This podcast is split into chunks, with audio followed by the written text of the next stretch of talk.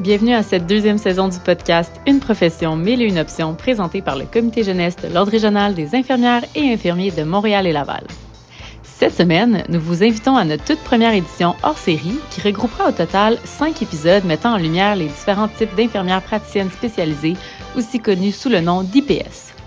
Si vous aussi vous êtes déjà demandé ce que ça pouvait bien faire une IPS, c'était quoi son rôle, son parcours académique, la portée de ses interventions et où elle pouvait pratiquer, eh bien, je vous invite à rester avec nous pour découvrir les 5 IPS inspirantes qui nous ont fait l'honneur de partager leur réalité et bien plus encore. Bonne écoute! Bonjour et bienvenue au podcast Une profession, mille et une options. Moi, c'est Gabrielle et aujourd'hui, je suis accompagnée de mon collègue Jérémy, qui est également membre du comité jeunesse. Comment ça va, Jérémy? Ça va super bien, et toi, Gabrielle? Ça va toujours bien. Sans plus tarder, je vous présente notre invitée aujourd'hui, Audrey Michaud, qui est infirmière praticienne spécialisée en néonatologie. Elle travaille au CHU de Sherbrooke aux soins intensifs en néonat. Donc, allô Audrey, merci d'être avec nous aujourd'hui. Comment ça va? Euh, ça va bien. Merci à vous deux de me recevoir euh, aujourd'hui au podcast. On est vraiment content que tu aies accepté notre euh, invitation. Je pense que ça va être super intéressant d'entendre parler de ce, de ce rôle d'IPS-là que personnellement, je ne connaissais pas du tout et que je connais pas encore. Donc, sans plus tarder, explique-moi un peu c'est quoi euh, ton rôle en tant qu'infirmière euh, en néonat, IPS en euh, Ben oui, ben c'est un rôle qui est vraiment très vaste. On sait que les IPS ont tous un rôle un peu vaste dans la communauté infirmière. Le mien est quand même très focusé là, sur la néonatologie. Là. Fait que dans le fond, je me suis spécialisée en néonatologie. Donc, je m'occupe des bébés dans les soins intensifs en néonatologie. Euh, pour ma part, je travaille dans un centre tertiaire. Euh, je sais qu'il y a des, des gens qui travaillent aussi dans des centres quaternaires, puis un peu maintenant dans les centres secondaires. Euh, donc, ça implique que je m'occupe de bébés qui sont nés prématurés euh, dès 23 semaines d'âge corrigé, euh, des bébés qui naissent à terme, mais qui ont des difficultés à la naissance. Là, on peut parler d'asphyxie périnatale, des bébés avec des problèmes cardiaques, des bébés avec des anomalies congénitales. Là, on voit un peu de tout. puis on s'occupe de ces bébés-là dans le fond de leur naissance. donc, on va en salle de naissance, on les stabilise, on les réanime parfois. Puis euh, ils restent avec nous sur l'unité, là, souvent jusqu'à temps qu'ils partent à la maison, à moins qu'il y ait des problèmes vraiment à plus long terme. Là, puis ils pourraient être transférés sur d'autres unités, là, en pédiatrie, par exemple. Mais souvent, on s'occupe d'eux jusqu'à temps qu'ils partent à leur maison. Euh, mon rôle à moi, dans le fond, c'est. Euh, j'aime ça dire que je suis. On suit beaucoup les bébés à long terme sur notre unité. Donc, on a beaucoup de bébés qui sont là pour une journée, deux jours. Ces bébés-là, je les suis aussi, mais notre rôle d'IPS dans le milieu en néonatologie sur mon unité par exemple, c'est de suivre nos petits bébés de leur arrivée à l'unité jusqu'à leur fin d'hospitalisation pour un peu leur apporter une, stabilité là, dans les gens qui côtoient tous les jours là, pour les familles. La famille, c'est vraiment important en néonat. Euh, donc, dans le fond, euh, je fais les plans de traitement pour la journée, euh, je prescris qu'est-ce qu'ils ont besoin, de leurs médicaments, leur nutrition. je vais faire des procédures, là, on parle de n'importe quoi, là, allant de l'intubation au drain thoracique, aux cathéters ombilicaux, les ponctions lombaires, euh, wow. C'est vraiment très vaste, là. oui, c'est le mot qui est juste. Puis en fait, justement, pour devenir IPS en néonatologie, c'est quoi les prérequis euh, qu'on a besoin, en fait? Eh oui, dans le fond, c'est quand même similaire aux autres programmes d'IPS. Donc, c'est ça te prend ton bac. Là. Pour ma part, j'ai fait mon bac à l'Université de McGill. Et puis après, ça te prend deux ans dans le sujet qui t'intéresse. Là, je vais parler. Moi, j'ai fait ma maîtrise à McGill parce que dans le temps, c'était le seul programme qui offrait l'IPS en néonat. Mais je sais que Luco a maintenant ouvert un nouveau programme. Euh, les préalables sont pas exactement les mêmes. Fait que, je dirais aux gens d'aller quand même voir en ligne les préalables mm-hmm. pour voir quand même. Et à McGill, dans le fond, ça prenait deux ans d'expérience en néonat, puis ça prenait au moins un six mois d'expérience en centre euh, quaternaire quand moi j'ai appliqué. Maintenant, ça a changé, puis ça peut être juste une expérience en centre tertiaire. Euh, c'est deux ans vraiment à temps complet. Là. Fait que, c'est un nombre d'heures. Pour ma part, j'ai appliqué, je pense que ça faisait quatre ans que je travaillais en néonatologie euh, à l'hôpital de Montréal pour enfants, puis un petit peu à l'hôpital euh, au Jewish. OK. j'ai qui fait des simagrées. oui, pour, pour ceux qui nous écoutent, en fait, j'ai eu la chance, justement, moi, de travailler aussi en néonatologie à l'hôpital de Montréal pour enfants, mais avant d'être infirmier. Donc, euh, c'est vraiment un monde que j'affectionne particulièrement. Donc, ça fait du bien de rentendre, euh, entendre parler de mon petit univers passé.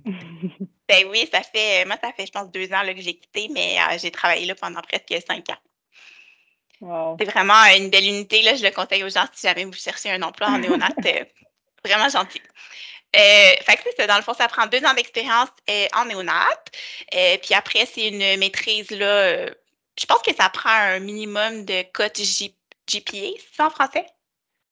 Ouais, euh, ben, La cote de l'université, là, le. La GPA. Z. code Z, Ah. voilà. Fait qu'à McGill, dans le fond, ça prenait, euh, il me semble, 3.2 sur 4, là, mais tu sais, selon les universités, ça change quand même.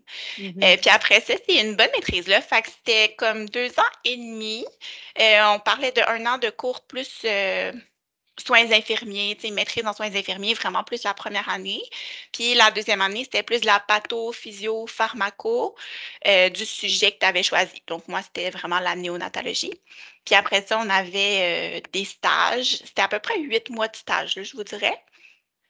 Puis, euh, ce qui était cool avec McGill, c'est que nos stages étaient quand même dans des milieux variés. Là. Fait que moi, j'ai oscillé entre euh, ben, l'hôpital de Montréal pour enfants, Sainte-Justine, le Jewish, Maisonneuve.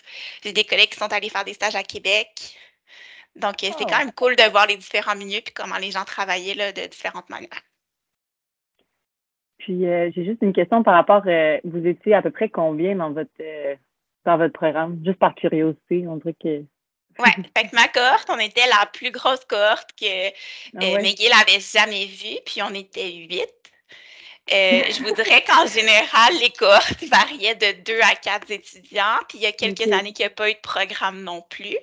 Euh, McGill essaie quand même de s'assurer que quand tu gradues du programme, un emploi. Euh, donc, il Ouais. travaillait quand même en collaboration là, avec les hôpitaux pour voir quel poste il y avait de libre en néonatologie, sachant qu'il n'y a pas de la néonat dans tous les hôpitaux, puis que les postes sont quand même un petit peu restreints. Ok. Puis, euh, je pense qu'on est tous passés par là, mais euh, les études, ça a un prix. Est-ce que tu avais accès à soit de l'aide financière ou quelque chose justement pour, euh, pour euh, t'aider euh, pendant que tu devenais IPS? euh? Oui, exact. Dans le fond, tu as accès à la bourse là, du gouvernement, là, qui est la même, je pense, pour tous les programmes d'IPS. C'est 60 000 là, pour les études au complet, là, donc là, Ah, pour le deux ans et demi. Euh, sachant que si tu prends ces 60 000 $-là, il faut absolument que tu signes une entente avec le gouvernement que tu vas travailler trois ans au Québec après euh, tes études. Euh, c'est quand même possible d'avoir des, des genres de dérogations si jamais tu tombes en congé de maternité ou que tu es malade. là, tu peux reporter ces années-là, mais il Mhm. faut faire les trois ans. Sinon, il faut le rembourser là, comme un, un prêt, là, dans le fond. Puis, est-ce que tu peux faire ça n'importe où euh, au Québec ou il y a des, euh, il y a des Ouais, limitations, mettons? euh, en autant que ça soit au public, dans le fond. Fait que, tu OK. sais, je sais que les, tu sais, en néonat, il n'y a pas vraiment de privé, mais je sais que, mettons, les Mhm. IPSPL qui voudraient aller travailler euh, dans des cliniques privées puis qui prennent la bourse doivent quand même travailler trois ans au public avant de pouvoir faire le changement s'ils ne veulent pas rembourser cette bourse-là. Mhm. Ouais, je pense que c'est normal aussi. On, on vous aide, ben, faut aussi qu'après ça, il y ait un, un Ouais, je pense que ça fait quand même du sens, là. Ouais, voilà. Puis, euh, côté pendant ta maîtrise, pendant ta maîtrise, excuse-moi, quand tu disais que c'était une bonne maîtrise, qu'est-ce que tu voulais dire? C'était au niveau du temps ou c'était plus au niveau de la difficulté? euh, comment tu as Euh, vécu cette, cette c'est quand même une maîtrise. C'est quand même une maîtrise qui est exigeante euh, au niveau académique. Euh, j'ai trouvé que la première année de cours de soins infirmiers, c'était quand même euh, tu sais, c'était correct. C'est ce qu'on était habitué, euh, ceux qui ont fait leur bac en, en soins Mhm. infirmiers. Je trouvais que c'était à peu près le même niveau. L'année de pathophysio-pharmaco, c'est vraiment très intense parce que c'est vraiment très condensé.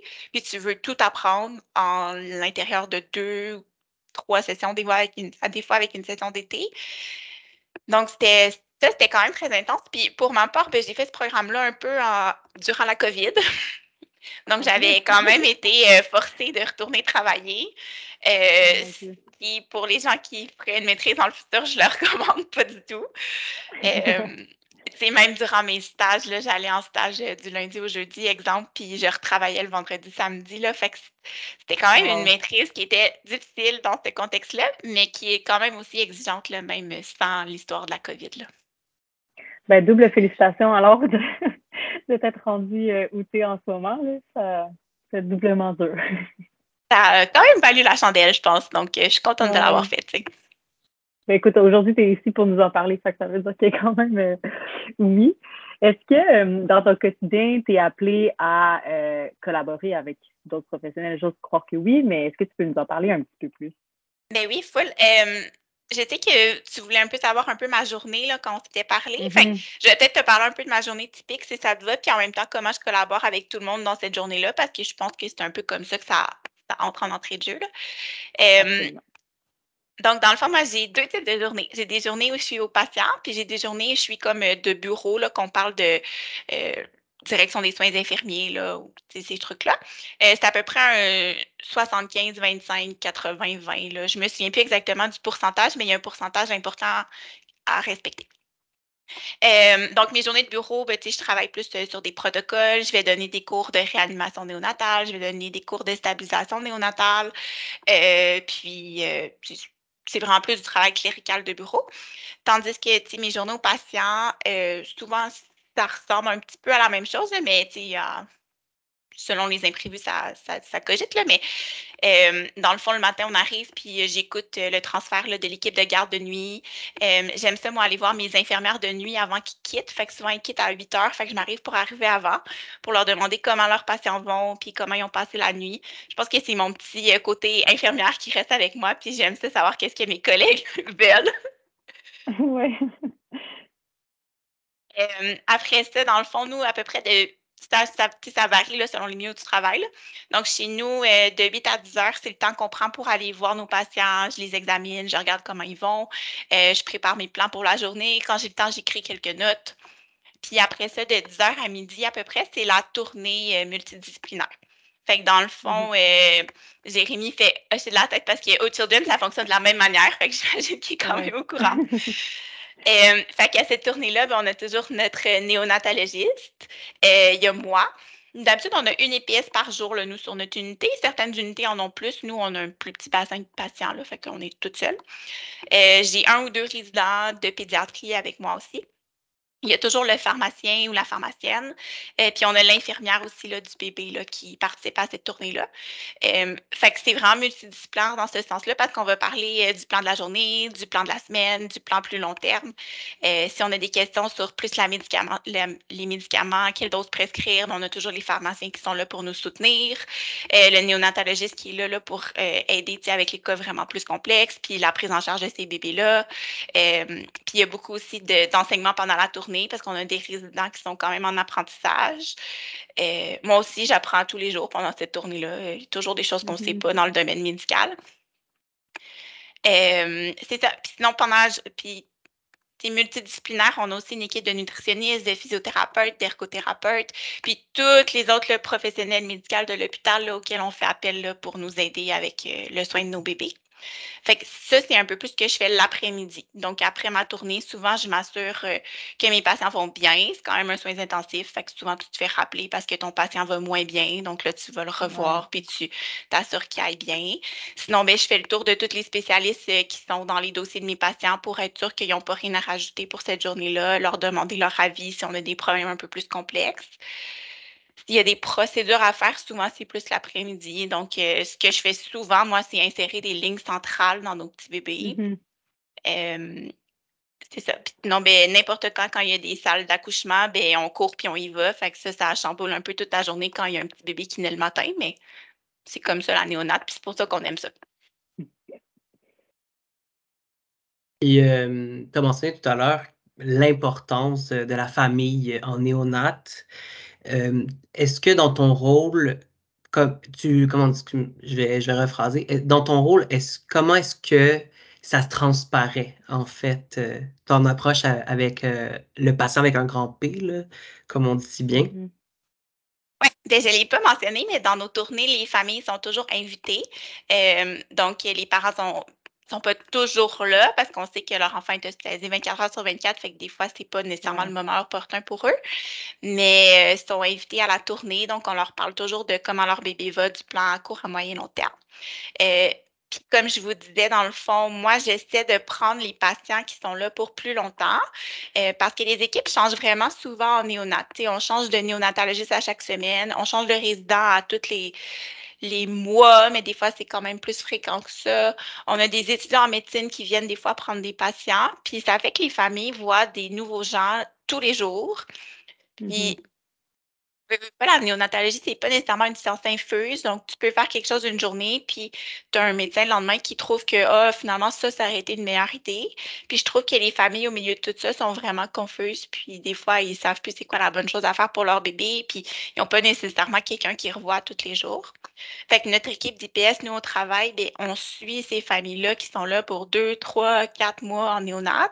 Mhm. Donc, on est un visage qu'ils connaissent, qu'ils voient tous les jours. On s'occupe de leur bébé toutes les semaines.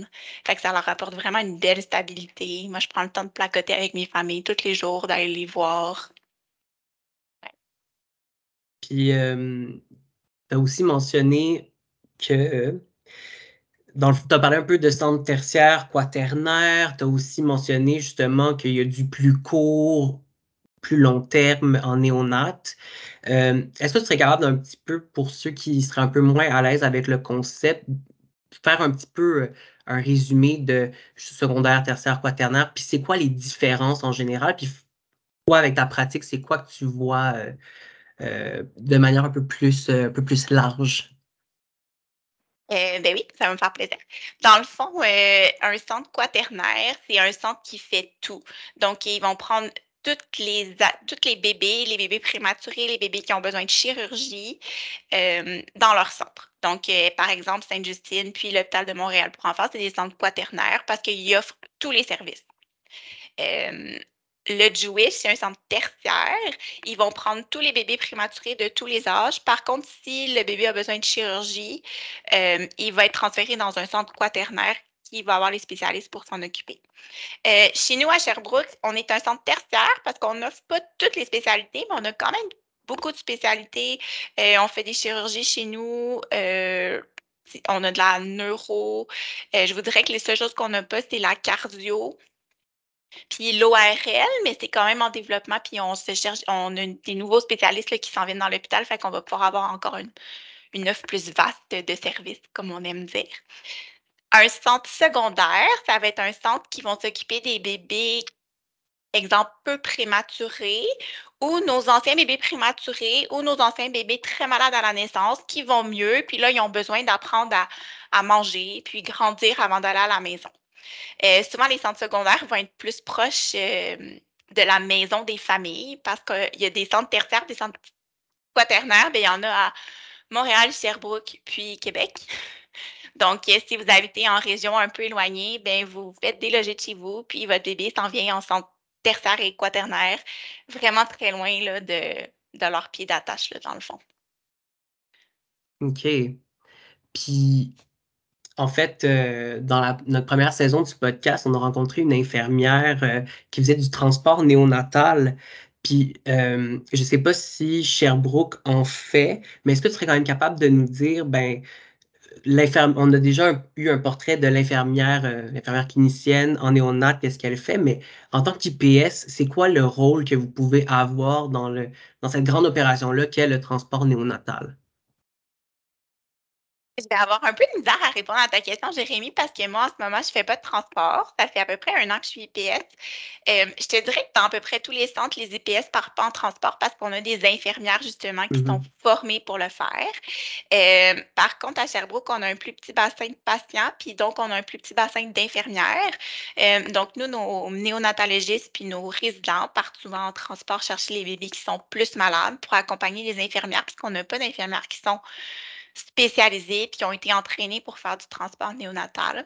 Euh, par contre, c'est quelque chose qu'on cherche à avoir dans les prochaines années, euh, mais je ne sais pas exactement comment tout ça va se dérouler. Puis on cherche aussi à voir si les IPS auraient une place là-dedans là, pour aller chercher les bébés qui sont un peu plus malades, puis à la place que, par exemple, le médecin parte en transport, puis on pourrait y aller à leur place, mais c'est quelque chose qui est encore euh, en développement. Donc, euh, c'est ça. Ah, ben merci, c'est un super beau, euh, super beau input, euh, j'aime bien ça. Oui, ce que, ce que j'entends beaucoup, c'est que c'est un rôle qui est relativement nouveau. En plus, tu sais, par cohorte, initialement, c'était juste McGill qui le donnait. Là, ça commence à être un peu plus large, mais dans le terme, il n'y a pas beaucoup, beaucoup d'IPS en néonat, je, je crois, qui, travaillent. Fait ce que je trouve beau, en fait, de ce que tu dis, c'est qu'il y a vraiment beaucoup de place à, avancer puis à développer ce rôle-là. Euh, pas juste dans des centres qui étaient initialement peut-être plus quaternaires, mais vraiment d'aller euh, plus large là-dedans puis de développer des nouveaux rôles. C'est vraiment inspirant, en fait.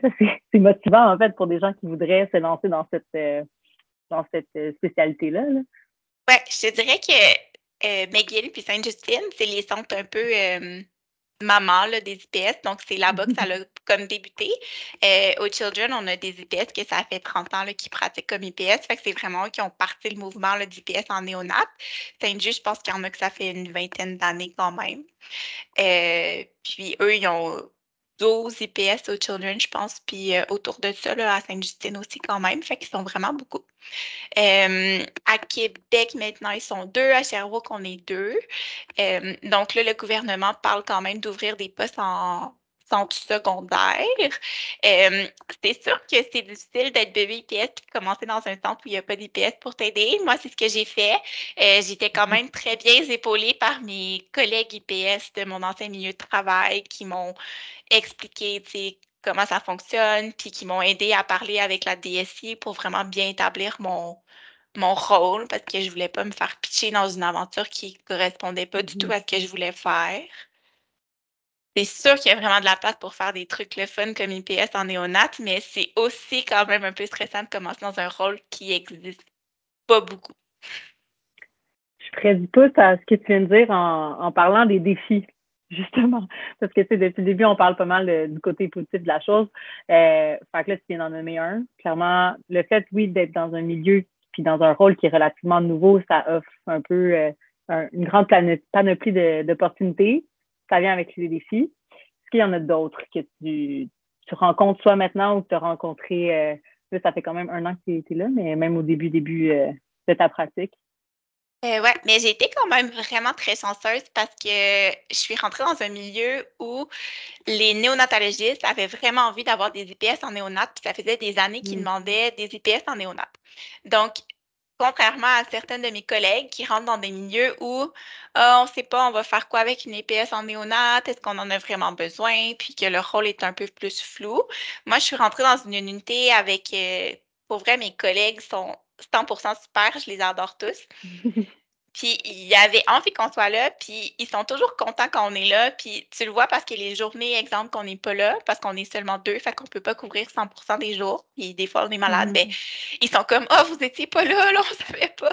» Fait Sinon, tu sais, au niveau des défis, c'est sûr qu'il y en a eu plusieurs quand on a commencé. Euh, je te dirais qu'au niveau des résidents, c'est toujours un peu euh, apprendre avec des petits grains de sel. Ils savent c'est pas quelque chose qui est tellement expliqué, c'est quoi une IPS, c'est quand tu fais ta résidence, puis quand tu fais ton cours de médecine. Puis euh, j'avais l'impression que notre rôle n'était pas nécessairement compris par toute l'équipe. Puis il y avait vraiment très peur qu'on vole leur job. Mmh. je comprends. Donc, euh, c'était comme la première impression que tout le monde avait de nous, c'est nous, on était là pour comme voler leur travail, puis voler les procédures, puis euh, prendre les bébés, puis s'en occuper, puis mais je pense qu'avec le temps, ils ont compris que notre rôle, c'est pas nécessairement ça. Euh, que nous, on veut vraiment s'occuper des bébés plus à long terme, que les autres bébés plus acute, puis tout le monde peut s'en occuper, ils peuvent s'en occuper aussi. Euh, moi puis ma collègue à Sherbrooke, on est vraiment deux personnes qui sont très chill, puis ça va bien. Puis là, je pense qu'après un an, ben, les résidents se rendent compte qu'on n'était vraiment pas là pour voler leur travail parce qu'on ne fait pas le même travail. Mm-hmm. Ce que j'entends aussi, c'est beaucoup de, quand tu parles de, des patients qui sont là plus à long terme, ben, en fait, c'est la c'est vraiment la continuité des soins. C'est comme tu parlais que l'équipe médicale tend à changer de par juste le fait que les patrons ils ont une garde d'une semaine, ils n'ont pas la même vision, puis ils vont pas avoir le même thinking nécessairement de comment prendre en charge ce patient-là. Les résidents qui, quand leur stage finit, quittent. Euh, le fait d'avoir des IPS qui sont là tout le temps, puis que vous êtes deux en plus, euh, la continuité des soins pour des patients qui sont chroniques, et je pense que vraiment, vraiment préservé grâce à vous. C'est sûr que ça doit faire une belle différence euh, pour les familles, pour les bébés. Là. Puis même pour les infirmières aussi, c'est de savoir que c'est quelqu'un qui est là depuis le début, qui, qui suit, puis qui, qui fait justement cette continuité-là. Je me répète, là, mais voilà. Ouais, puis nos infirmières sur l'unité, euh, shout out à mes infirmières, mais euh, elles sont tellement gentilles, puis elles apprécient tellement notre présence, puis c'est toujours comme un baume sur le cœur d'aller travailler avec elles, là, comme elles nous font full confiance, puis pour vrai, c'est vraiment le fun. Puis justement, dans, l'optique de prendre sa place, je, euh, je pense qu'il y a beaucoup de craintes par rapport aux, infirmières qui voudraient faire le saut pour devenir IPS. C'est un peu l'autonomie ou la relation entre le médecin et l'IPS. Euh, Est-ce que tu peux nous parler de ton expérience par rapport à ça, sur euh, quel degré d'autonomie tu vas avoir comme praticienne par rapport à tes patients, le plan de traitement, etc.? J'ai l'impression que ça dépend quand même beaucoup des milieux. Fait que j'ai parlé pour ma part, mais je sais que c'est pas comme ça partout ailleurs, puis je veux pas non plus euh, parler de choses qui ne m'interpellent pas. Euh, Mhm. Dans le fond, moi, je suis quand même bébé IPS, là, ça va faire un an, là, genre la semaine prochaine, là, que je pratique. Bravo. Euh, donc, c'est sûr que plus le temps avance, plus j'ai de l'autonomie, plus je fais mes choses de, de façon autonome. Mais c'est sûr qu'au début, euh, j'allais souvent chercher de l'aide parce que c'est sûr que quand tu commences à quelque part, ben, tu as besoin de support, puis tu as besoin que les gens t'épaulent. Donc, euh, pour tous les plans de traitement qui étaient plus compliqués, euh, les choses que je n'étais pas sûre, c'est sûr que je vais toujours demander à mon néonatologiste là, avant de faire des gros changements chez les bébés. Euh, plus le temps avance, plus je, connais bien l'équipe, je connais comment les gens travaillent, je sais qu'est-ce que je peux faire de façon autonome, puis que ça ça va déranger personne, dans le sens où tout le monde va être content que ça soit fait autonomement. Puis je sais quelles décisions on préfère avoir en équipe. Donc, il y a certaines décisions sur des patients plus complexes, plus malades, que je vais attendre à la tournée, puis je vais expliquer mon point de vue, puis on va en discuter en équipe avant de faire le changement, par exemple. Euh, par contre, je suis vraiment chanceuse d'avoir une équipe qui m'écoute, puis qui sont quand même d'accord avec euh, mes plans de traitement. Euh, mais c'est sûr que d'un néonatologiste à l'autre, ça varie beaucoup parce qu'ils n'ont pas nécessairement la même façon de penser. Euh, donc, ça, c'est aussi quelque chose que je dois faire de mon Mhm. côté. Si j'adapte un peu ma façon de penser selon qui est là cette semaine. Euh, parce que je sais qu'il y a des choses qui passent avec un qui vont moins passer avec un autre. Euh, sachant que c'est toujours important de prendre des décisions sur de la littérature récente, puis de baser nos, nos décisions là, sur des choses quand même euh, fondées. Là. On ne peut pas faire des décisions un peu Mhm. n'importe comment, mais il n'y a pas de science exacte en néonatologie, puis il y a de la littérature, mais il n'y a pas de la littérature sur tout, puis il n'y a pas beaucoup de littérature qui dit tu dois absolument faire ça pour avoir X. Ça dit peut-être que tu Mhm. peux faire ça et que tu vas atteindre cet objectif-là, ou peut-être pas. Donc, c'est vraiment beaucoup de critical thinking, puis un peu de l'expérience aussi là, qui entre en compte. OK, ben j'aime j'aime vraiment ce que tu ce que tu amènes là dans savoir quel geste poser au bon moment et euh, surtout le tu parles de critical thinking euh, avec le fait de savoir bon ben qu'est-ce quelle décision moi je peux prendre de manière plus autonome et quelle décision je vais attendre de consulter l'équipe. Euh, je trouve que ça fait ben, ça, ça a beaucoup de sens, mais aussi ça démontre l'importance de la collaboration que qu'a l'IPS avec ben, l'ensemble de l'équipe, euh, l'équipe euh, de soins, autant infirmiers que médicale et Mhm. autres euh, professionnels. Donc, merci d'avoir fait le jugement tour. clinique, euh, ouais. Le jugement clinique est vraiment euh, a tout son sens à ce moment-là aussi. Là. Puis C'est sûr Et que puis, ça, là, on, ça fait. Excuse-moi, vas-y. Ah oui, j'allais dire, ben, on a des patients tellement complexes que des fois, tu Mhm. je vais appeler la cardiologie, la pneumologie, euh, ah, on a un problème, euh, je vais appeler l'hématologie. Il y a des, problématiques vraiment complexes, plus pointues, que moi, avec mon background de néonatologie, euh, je ne sais pas nécessairement comment gérer toute seule. Donc, je m'appuie aussi sur mon équipe multidisciplinaire puis mes consultants pour m'aider à prendre des décisions, là. Mhm. un peu comme des IPS en première ligne qui vont référer à des spécialistes pour des problématiques un peu plus complexes. Euh, c'est vraiment le Mhm. même principe en néonat. Là. Ouais. Mhm. J'ai l'impression que c'est vraiment l'importance du bon professionnel au bon moment.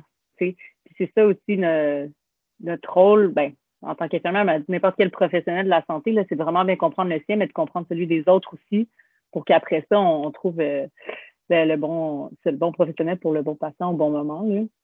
Euh, est-ce que tu dirais que côté euh, conciliation travail-famille, horaire, euh, conditions de travail, c'est bien? Est-ce que tu, tu aimes? Ouais. oui? Pour vrai, moi, je suis vraiment contente de mon horaire. c'est quelque chose que j'ai vraiment je trouve pas le mot français, mais que j'ai dealé avant de commencer à travailler euh, parce que je voulais pas me faire euh, pitcher un horaire qui avait pas d'allure avec des fins de semaine, des nuits, des soirs, des jours. Donc, euh, moi puis ma collègue, quand on est arrivé, on a dit, nous, ce qu'on veut faire, puis que notre rôle comme IPS, ben, c'est de faire de la, du soin, de la continuation des... Voyons, excusez, je parle mes mots en français. La continuation des soins. Continuité, la continuité des soins. Euh, donc, on trouvait que la meilleure manière d'arriver, euh, c'était qu'il y ait toujours une une deux du lundi au vendredi.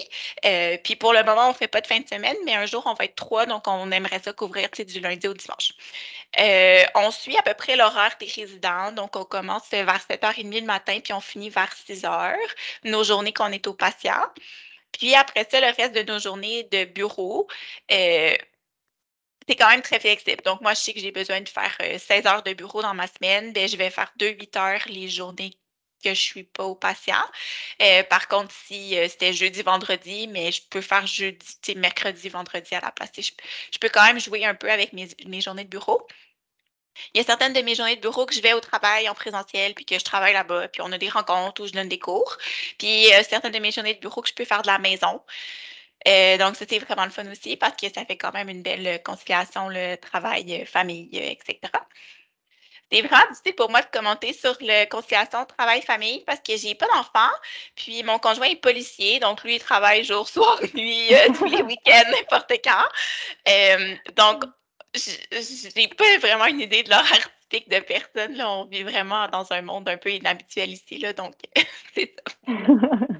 mais c'est bon, mais ça l'a bien expliqué quand même. Euh, ben, il y a quand même une belle flexibilité de par le fait que vous soyez deux ou plusieurs euh, sur une même unité. Vous pouvez vous arranger un petit peu ensemble, couvrir le plus euh, de temps possible. Puis avec le, le comme 25 ou 20% euh, de bureau, ben là, ça aussi, il y a une belle flexibilité qui, est, qui est accordée dans ce, dans ce cas-là. Exact. Je sais par contre que dans d'autres milieux, c'est un peu moins flexible. Il y a des filles qui vont mm-hmm. faire des gardes de nuit, il y a des filles qui vont faire des fins de semaine, euh, des gens qui vont faire plus des vrais 12 heures, là, de 7 heures à 7 heures, par exemple. Donc, euh, mm-hmm. euh, c'est sûr que quand tu appliques comme IPS dans un dans n'importe quel domaine, dans n'importe quel hôpital, c'est quand même important de te renseigner là, sur les conditions de travail parce que ça influence vraiment quand même ta vie en général. Oui, tout à fait. Puis j'ai, en fait, de ce que je comprends, à force de ce qu'on fait plusieurs entrevues avec euh, plusieurs UPS, donc euh, j'en apprends un petit peu plus, c'est que c'est vraiment centre dépendant. C'est dans le sens où, dépendamment même des unités où tu vas travailler, ben ils ont un certain fonctionnement qui a été établi. Euh, puis c'est ça, comme tu dis, d'important de se renseigner avant de avant de, d'appliquer, si je peux dire. Parce que ça veut pas dire ça influence beaucoup ta, ta Dans le sens que c'est ça, si quelqu'un rentrait comme IPS sur mon unité, ben, elle pourrait pas un peu, elle pourrait pas décider de son horaire, mm-hmm. dans le sens qu'on l'a un peu établi. Par contre, si tu es IPS dans une nouvelle unité, ben, je t'encourage mm-hmm. à écrire à d'autres IPS dans le même domaine, de voir ils font quoi à peu près comme chose, puis d'essayer de te bâtir un horaire qui correspond, un, à l'unité où tu travailles, euh, c'est sûr que tu vas être là pour les transferts de garde, puis ces choses-là. Là, tu peux pas dire, oh, le transfert de garde est à 7 heures, puis moi, je vais commencer à 9 heures. Ça fait pas vraiment de sens. Mais d'essayer de bâtir quelque chose qui vous convient. c'est sûr que là, je parle, c'est beau, tout ça, mais je vais quand même vous avouer que moi, quand j'ai gradué d'IPS, il y avait pas vraiment de poste disponible pour toute ma cohorte. Euh, puis c'était quand même difficile là, pour toutes les filles de ma cohorte de se placer euh, dans des centres euh, en néonat. donc, c'est sûr que si vous appliquez pour des programmes d'IPS un peu plus contingentés, qui n'ont pas de poste défini, puis je pense même en IPS première ligne, si vous voulez travailler dans des villes spécifiques, de vraiment bien se renseigner là, avant d'appliquer parce que c'est quand même un processus de deux ans et demi, presque trois ans. Euh, puis moi, il a quand même fallu que je me relocalise. J'habitais à Montréal, puis moi, puis mon conjoint, on a déménagé à Sherbrooke euh, pour mon nouvel emploi parce qu'à Montréal, il n'y avait pas assez de postes pour tout le monde. Mhm. Puis, je ne sais pas si ça fonctionne comme ça pour les IPS en première ligne aussi, mais un poste d'IPS qui ouvre dans un hôpital, ça ouvre à l'interne. Donc, euh, quand tu gradues, Mm. exemple, tu veux appliquer sur un poste dans un autre hôpital, mais il y a déjà quelqu'un qui travaille là-bas, ben, tu ne peux pas appliquer sur le poste. C'est automatiquement cette personne-là qui va avoir le poste. Donc, ça, ça Mm. rend quand même les choses un petit peu plus complexes. Là, euh, le gouvernement aime ça nous rendre ça un petit peu plus complexe, mais Est-ce que, euh, ben, en fait, sais, ces, ces détails-là, puis tout ça, c'est où que toi, tu étais allé chercher l'information, par exemple, quand tu t'enlignais vers ce chemin-là pour que les gens qui nous écoutent euh, il y a un site? Internet. Il y a un site Internet là, euh, avec tous les postes d'IPS qui sont quand même euh, localisés là-dessus. Je sais qu'en néonatologie, c'est pas vraiment à jour, mais je pense que pour les IPS en première ligne, c'est quand même à jour. Euh, sinon, je pense que si tu appliques comme IPS en néonat, ben, tu travailles probablement dans un centre de néonatologie. Donc, si c'est dans un centre dans lequel tu voudrais travailler, je pense que de parler à ta chef infirmière, des postes qui vont ouvrir dans les prochaines années, euh, c'est quand même important là, pour être sûr euh, d'avoir un poste quand tu gradues. Les gens, euh, ça existe encore aussi les promesses d'embauche. Fait que si jamais il y a un poste qui est ouvert, Mhm. euh, tu peux te faire signer une promesse d'embauche avant de rentrer dans le programme, mais c'est plus nécessaire. Avant, c'était nécessaire pour rentrer, mais plus maintenant. OK. Puis, euh, est-ce que, euh, qu'est-ce que je veux dire? Est-ce que si jamais les gens qui nous écoutent ont une, une question ou ils veulent euh, en savoir plus, est-ce qu'ils peuvent nous écrire, puis ensuite qu'on les transfère à toi, si jamais il y a certaines personnes qui nous ont écouté et qui ont fait comme ça, c'est absolument ce que je veux faire. Audrey m'a motivée et m'a inspirée aujourd'hui. Est-ce que c'est quelque chose qui, qui est correct? Ben oui, ça va me faire plaisir. Puis si jamais vous avez des questions pour des centres que moi je suis pas trop au courant, ben au pire, je vous réfère Mhm. à une de mes collègues. Puis euh, honnêtement, moi, c'est comme ça que je suis devenue IPS en néonat. Là, euh, une Ah petite oui? histoire drôle sur ma vie, là, mais j'étais au cégep en sciences nat, puis j'avais aucune idée qu'est-ce que je voulais faire de ma vie. J'étais convaincue que je voulais être ergothérapeute euh, avec les enfants, puis je suis allée faire une journée, puis euh, je suis morte d'ennui. Donc là, je me suis dit, je peux pas faire ça. Genre, C'était pas assez euh, rapide, high pace pour moi. Puis euh, j'ai vu un documentaire sur Télé-Québec. Puis c'était Linda Morneau qui est maintenant à la retraite, euh, mais qui était IPS dans le fond à McGill. Puis elle parlait de son rôle, de ce qu'elle faisait. Puis moi, j'ai fait Oh my God, c'est ça que je veux faire. Euh, puis c'est pour ça que j'ai fait mon bac à McGill, parce que dans le temps, il y avait seulement McGill qui offrait Mm. le programme. Puis je me suis dit, ben, tant qu'à faire mon bac euh, à quelque part, ben, je vais aller à McGill. Puis je vais apprendre l'anglais, parce que moi, c'était Yes, No Toaster, puis c'était pas mal ça. Euh, mais tu sais, ça se fait, ma première année, je comprenais pas trop les cours, puis euh, je faisais pause souvent, puis je googlais les mots, mais maintenant, je suis parfaitement bilingue, puis ça va vraiment très bien. Ah, wow, c'est vraiment une belle histoire, je trouve. Tu t'ennuyais pas du tout là-dedans. Là. non, pas du tout. Ouais. Puis qu'est-ce que tu dirais à quelqu'un qui voudrait se lancer comme IPS en néonat pour clore euh, cette belle entrevue? Au vrai, euh, lancez-vous. Puis, euh, tu sais, moi, j'ai attendu quatre ans avant d'appliquer, mais j'ai des amis qui ont attendu le deux ans, puis ils se sont lancés quand même. Puis, je pense que ça sert à rien d'attendre si vous savez que c'est ça que vous voulez faire. Mais de quand même aller se baser une belle expérience là, de terrain. Là. Fait que, tu sais, essayez d'aller travailler dans un milieu tertiaire, quaternaire, si vous êtes capable pour être exposé aux chirurgies, puis voir des cas. Parce qu'il y a des choses en néonatologie qu'on voit une fois, puis après ça, on n'en voit plus Mm. pendant cinq ans. Euh, puis t'as beau l'apprendre à l'école, tu, le sais pas ce que c'est tant que tu le vis pas. Fait que je pense Mhm. que l'expérience du milieu quaternaire est quand même vraiment euh, important, puis aussi le fun, tu sais. Moi, j'ai full aimé ça. Ouais. Ben, ça paraît, les gens ne voient pas tes yeux, mais tes yeux parlent énormément sur comment. euh, Ah, ça brille, c'est c'est merveilleux. Oui, exactement. Ok, ben, merci énormément d'avoir pris le temps. J'espère vraiment que ça a pu éclairer euh, plusieurs personnes sur ce qui était ton rôle. Sur vraiment, euh, j'ai trouvé ça super complet comme, euh, comme entrevue. Merci énormément encore une fois. Jérémy, est-ce que tu as quelque chose à dire? Ah, mon Dieu, à part un énorme merci pour vrai. euh, euh, honnêtement, tu m'as. J'ai failli appliquer, j'étais sur McGill là, il y a deux secondes. Mais euh, merci, euh, mer- merci d'inspirer la relève. euh, puis merci pour tout ce que tu fais pour euh, les, les, tes petits prémas. Euh, vraiment, c'est, euh, ça a l'air magnifique. Ben, merci de m'avoir reçu. Puis ici, ben, j'en ai inspiré une seule ou un seul euh, à aller euh, comme IPS en néonat. Ben, je vais avoir fait mon travail aujourd'hui. Envie de pousser tes connaissances plus loin? De participer à des activités de formation continue accréditées et abordables? Tu as des projets novateurs plein la tête? Tu rêves de les partager à des congrès de toutes sortes d'envergure? Eh bien, le comité développement, rayonnement et soutien de l'ORIML est là pour t'accompagner dans tes besoins de formation et tes besoins financiers. Rendez-vous sur le site de l'ORIML pour en apprendre davantage.